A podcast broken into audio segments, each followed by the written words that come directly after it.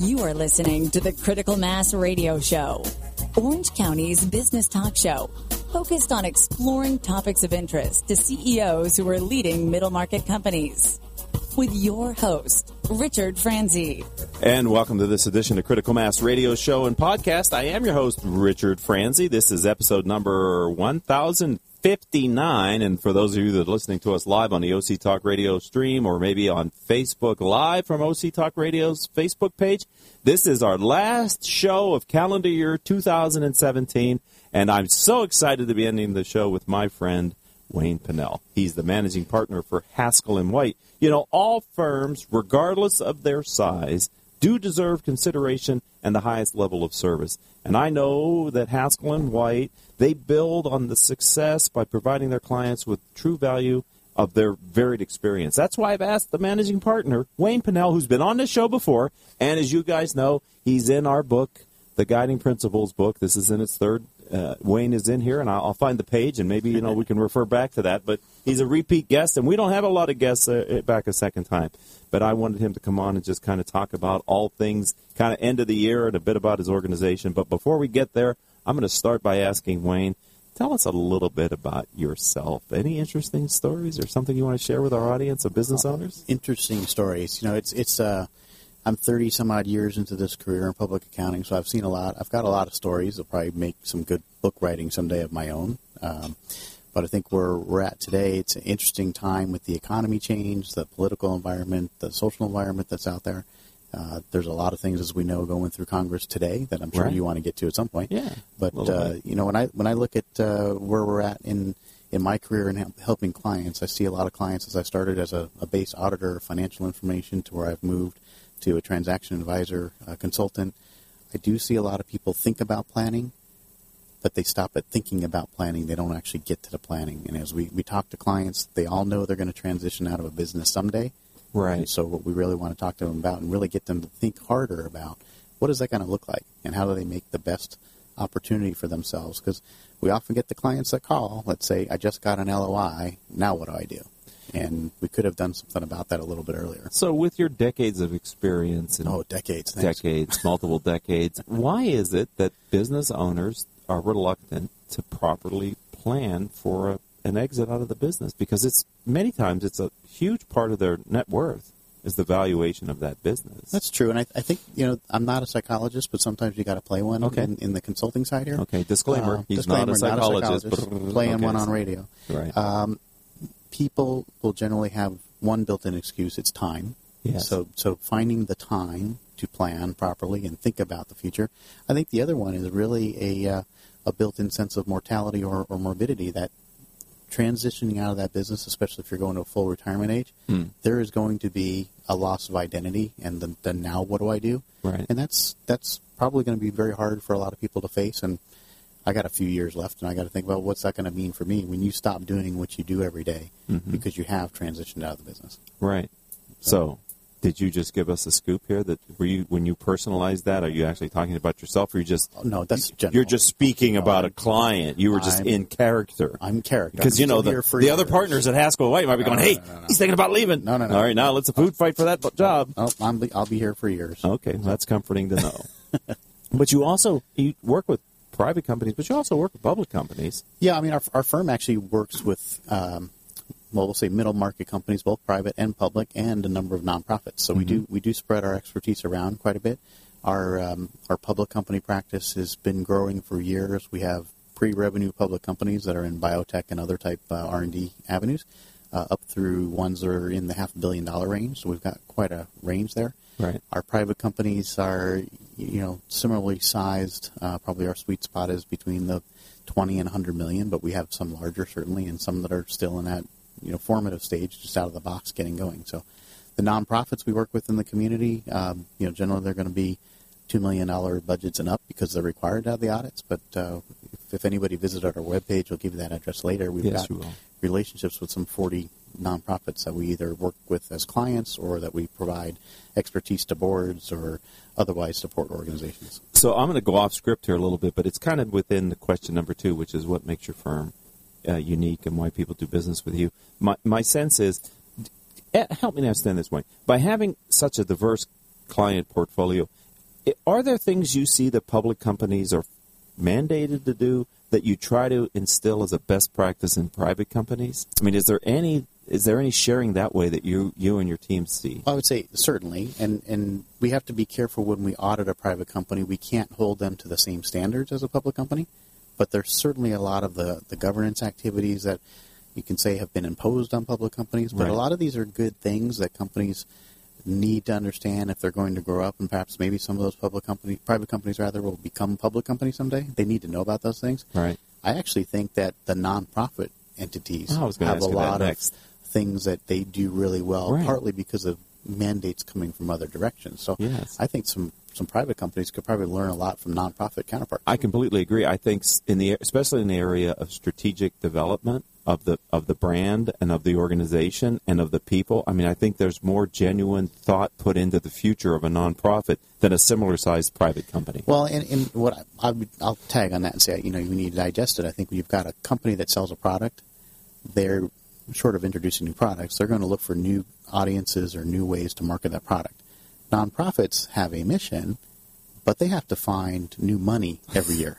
Yeah. And so they're not their sales are not sales. Their Right. sales are convincing people at a heartstring that they are donating to a cause that those people believe in. It's a totally different mindset to go out and generate the the sales revenue, if you will. I knew I just did air quotes, nobody can see that. Right. Well, but, they can oh, see you on Facebook. But the uh, but the sales revenue is going to be totally different for a Right. nonprofit, and so they do have to continually reinvent themselves and keep up with causes. And it's not that private companies can't or don't, but there's a, a different mindset there. Well, we've been doing this program nine years now, and the the change in the and I just had Janie Best from Women Helping Women here on the radio show WHW, and, and the move to being being able to generate their own revenue, you know, social enterprise, call it what you will, but that has really been empowering for me to see how these nonprofits aren't just waiting for the county or the state or federal money; they're actually out there creating revenue streams on their own that allow them more control. Well, in some cases, future. they've quite frankly they've had to because all the government Okay. money hasn't been available. Well, then there's that. Necessity's the mother of invention. All right, we're talking with Wayne Pinnell. He is the managing partner, the El Jefe, if you will, at Haskell and White, right? LLP. What advice are you giving your clients who are either business owners or CEOs of privately held companies? Regard, and I don't need to get into an exhaustive. I just like at the very, just at the top level. What advice are you sharing with them based on what your firm knows so far about what appears to be in the new tax laws? Right. So uh, my disclaimer is, of course, I'm not the tax guy. I have tax partners and, and folks that handle that stuff. But you know, I think the basics still hold true. Uh, if we are looking at a lower tax rate for next year, which you know, just hours ago, the House did vote uh, affirmative to pass the bill with some technicalities. They've got a revote. Senate might vote tonight. If you're looking at lower tax rates next year, um, some of the, the sage advice that, that's been there year in and year out is still appropriate. Is defer what revenue you can into 2018 and accelerate the expenses that you can into 2017, so you can reduce your burden this year and and have a, a lesser burden next year. Uh, for the upper level folks, uh, one of the things that may be hitting a little harder to Californians and New Yorkers and some of the other higher Right. tax states is they are putting some limitations on the deductibility of local taxes such as property and income taxes. So um, other alternatives might be go ahead and make that April installment payment for your property tax before the end of the year so you can at least get that into uh, 2017 and reduce the um, the non-deductibility, you will, if you will, for the limitation next year. Um, one caution to everybody out there is there still is a sense of alternative minimum tax. So even for individuals, Oh, there is. yeah. Oh. So even I have it in my return. so even as you go through the calculations, don't let that one sneak up behind you. But uh, I would say, you know, you've only got a couple weeks left to do any solid planning. So Right. consult your tax advisor if you don't have one, and, and we're the right fit for you. Give us a call. Haskell and White, LLP. All right, we're going to take our first and only short commercial break here on Critical Mass Radio Show. When we come back, I'm going to ask you about kind of how your company provides services, and you're also proactively promoting the success of your clients and kind of how you're working with your firms to grow. Because one of the senses that I got, I've gotten from your brand, and tell me, um, I think you're really good with companies that are growing quickly and that are you know on a path to something different in the future than today. There are a lot of privately held companies that are pretty steady state. Nothing wrong with that. Matter of fact, I think Not lifestyle companies that's huge. That's wonderful. But fast growth companies, they seem to have a little different mindset and maybe demands of their partners. They do. So uh, maybe you can share a little bit of that with our audience when we come back. Certainly. Okay, don't go anywhere, ladies and gentlemen. We're going to be right back after this word from me.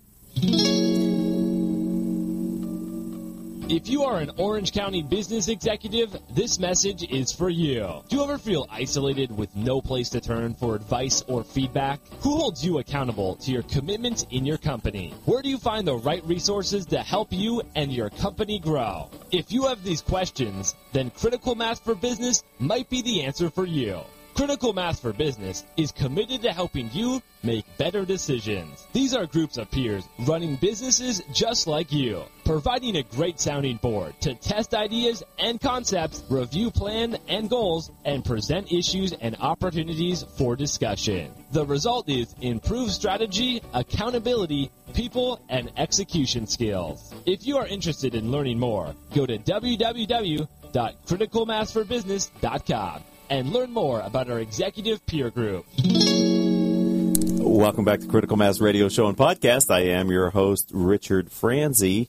You know, a great way to stay informed about our amazing guests, like Wayne Pinnell, managing partner Haskell and White, is to sign up for our weekly newsletter. If you go to my website, critical www.criticalmass4forbusiness.com, at the bottom of any page, at the bottom of any page is a sign up for our newsletter box. If you put your newsletter, your email address in there and hit send, like magic, you'll start receiving just one weekly newsletter on Monday morning that highlights the two guests that we have planned, two or four guests we have planned for that week. We do nothing else with your email. We don't share it any other place. We just put it into the newsletter database. You can opt out of it at any time, but hopefully you won't because you love the guests that we have here. Uh, and this is, like I said, the last show for the year, so you'll be picking up newsletters for 2018. All right, so I kind of set up the question that I wanted to ask you. So tell me a little bit more about, you know, you're the managing partner. Where is the proactive value of Haskell and White and how you help your clients? Well, I think part of it comes from our, our organization structure in that with the 80 some odd people we have, with 11 partners built in there, our, our partners, first of all, are very active in all of our client engagements. And so um, when we're working with clients, I think there's a different spin. We could be historians and do the audit. We could be historians and do the tax returns. But the reality is we'd rather help clients plan feverishly for the future, um, looking one, three, five years out. And so when we have clients that are thinking about a transition of their business, whether it's through a sale, through a registered offering with, with the Securities Exchange Commission, there's a lot of planning that goes into that. So we have resources because we've done it before. Uh, and we, we have clients that are in all of those stages, so we can Mhm. draw upon the experiences from one to another. Uh, You mentioned earlier, you know, nonprofits versus public versus private. There's something that you can pick up in our profession from every one of them and bring to the table for another client to use to help them with their growth along the way. So we certainly have to stay abreast of the regulatory environment, tax, SEC, and other, to, to help clients navigate those waters. Right. But there's uh, a lot of things that can be done when companies are going from no revenue to you know millions, tens of millions, hundreds of millions of revenue. They, they need they need counsel at all those stages, and it's not just from us. Sometimes it's us bringing other advisors to the table as well. Yeah, but you have to have the chops to be able to do that. I mean, a, a pre-revenue public company that's in some high-tech or me- biomed space, that's a different psyche, I think. Mm-hmm. A- And you really have to be able to deliver them the services. I'm putting words in your mouth, but you tell me. No, My I- sense is there are there are demand. That's a demanding ask It's to a, support it's a demanding ask, and you know, biotechs are interesting. Just as an aside on that, because you know, it takes many, many years and millions upon millions of dollars to get to the point where they have a product. yes. and you know may or may not make it, right? But they, they've got to be able to go deal with the market cycles to bring them the money in. So they are marketing a vision. Mhm. It's not probably a little bit like the nonprofit comment I made earlier. They're, Right. they're really marketing a vision for a success that has to be tested, you know, through all the science and everything else.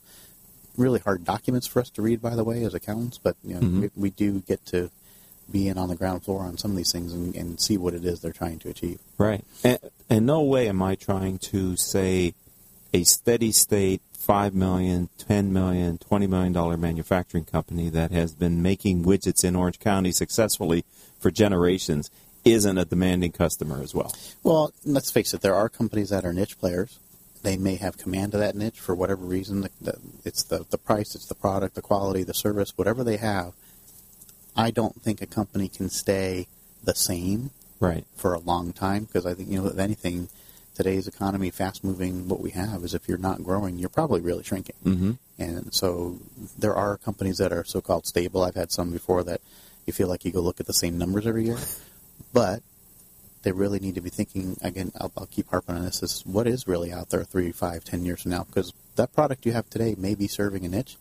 That niche may not be there five, ten years from now. Well, you know, uh, in the peer groups that I lead, we've been looking at how technology is disrupting different industries and even down to the job level. You know, last month in November, I showed them a video of the 15 jobs that are most likely to be taken out by artificial intelligence and machine was it- learning. was accounting on the list? It was Yeah. actually, Mhm. but I was going to lead that into a question about off script. But you know, how? What's your philosophy on technology inside of Haskell and White? Well, you know, we try to stay up with technology as best we can, and we we certainly don't have the same budgets that our bigger competitive brethren have.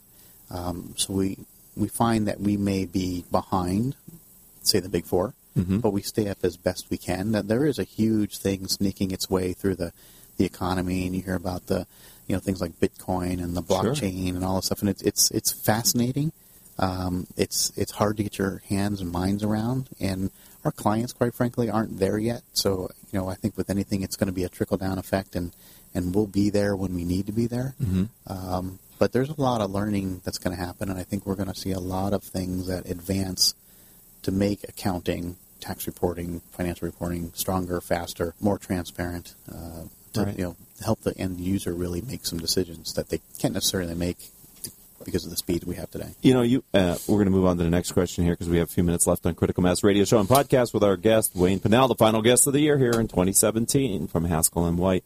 Um, but I have noticed your brand and you personally at a number of organizations' events. You, your firm, and you seem to sponsor. I'm not asking you for specific names, but I'm really impressed with your level of commitment to the Orange County community, where you show up at places helping out organizations by either funding something or sponsoring a table or doing something. Are you sure this is me or my clone?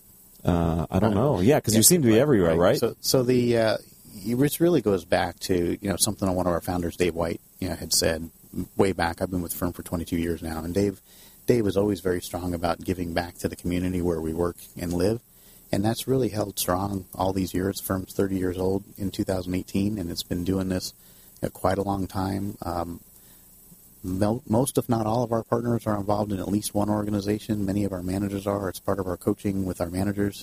You got to get out there. You got to be part of the community. You got to be visible. It's not just trade organizations. It's social causes. It's educational causes. Some of them are actually governmental type causes. Um, so where we can, and it fits what we're we're supporting because we have a heart for it.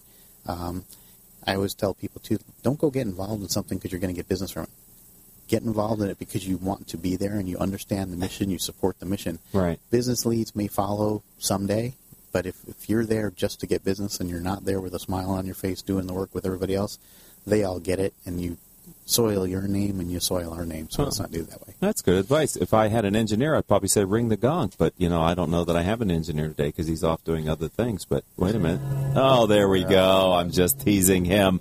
We tease because we care. The uh, gong for our loyal listeners No, if you weren't quite tuned into everything, you may want to skip back 30 seconds and pick up Wayne's answer, at least the end of the answer of the questions I just asked him. You know, I I know that you're personally involved as a founding member of a newly forming think tank here in Orange County. I wonder if you could share a little bit about this organization that I've heard about called the Center for Business Growth. Certainly. So what we're trying to put together, uh, actually what we have put together that we're launching here pretty shortly is is a new forum for um, CEOs, uh, owners, C-level people throughout entrepreneurial growing companies that really need to get advice, uh, sit with peers that they can't get through other organizations because there's many organizations out there that seem to be focused on much larger entities. Right. And so there's a lot of smaller companies that uh, can sit around table with like kind uh, folks and hear about the things they've done, learn from each other, bring things to the table to talk about.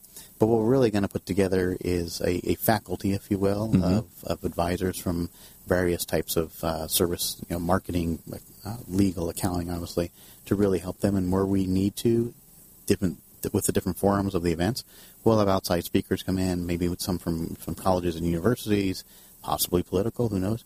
Um, bring those in there so we can create an environment of learning that they can feel like they get something out of because there's many events out there you can walk away from and not feel like you learned a darn thing. Right. You were sold something. Right. Right. Right. Yeah. Well, yeah. And it's it, the idea, and it's a good point. The idea here is not to be marketing, marketing, marketing. Come to our event and buy me, buy a service from me. Let's let's grow together and learn from each other, and let's kind of make the world a better place for the middle market entrepreneur. I, I'm going to keep my eye on that because, frankly, I think that's sorely missing here in Orange County. I think that an, a true forum like this, uh, where business owners can come and learn from other business owners from, and from vetted experts in a non-selling Mm-hmm. way, is awesome. So, Yeah, I, uh, I use, you mentioned events. I go to a lot of events that are meant to attract the CEOs and owners, but we do see a, quite a heavy population of service providers all looking for those owners. So, oh well. Okay. Final question. If someone would like to learn more about Haskell and White, how would they find your firm online, sir? so online, we're at uh, hwcpa.com. Of course, that's preceded by the infamous www, but you can also track us on LinkedIn, Twitter, and Facebook. Well, I I appreciate you coming back on the show. You've been a friend of the program for quite some time. You're a part of the critical mass community, Wayne Pinnell. Happy New Year, Merry Christmas. Thank you for being our final guest.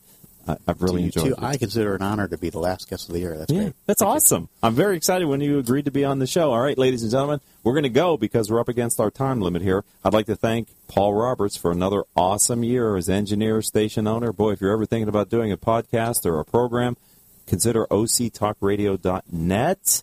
I'd also like to thank our trio of wonderful producers. Another year together with Joan Park, Crystal Nunley, and Haley Stern. If you'd like to connect with me on social media, start with Twitter. I'm CEO Peer Groups on Twitter. On LinkedIn, I'm Richard Franzi, F R A N Z I. My website is criticalmass4, F O R business.com.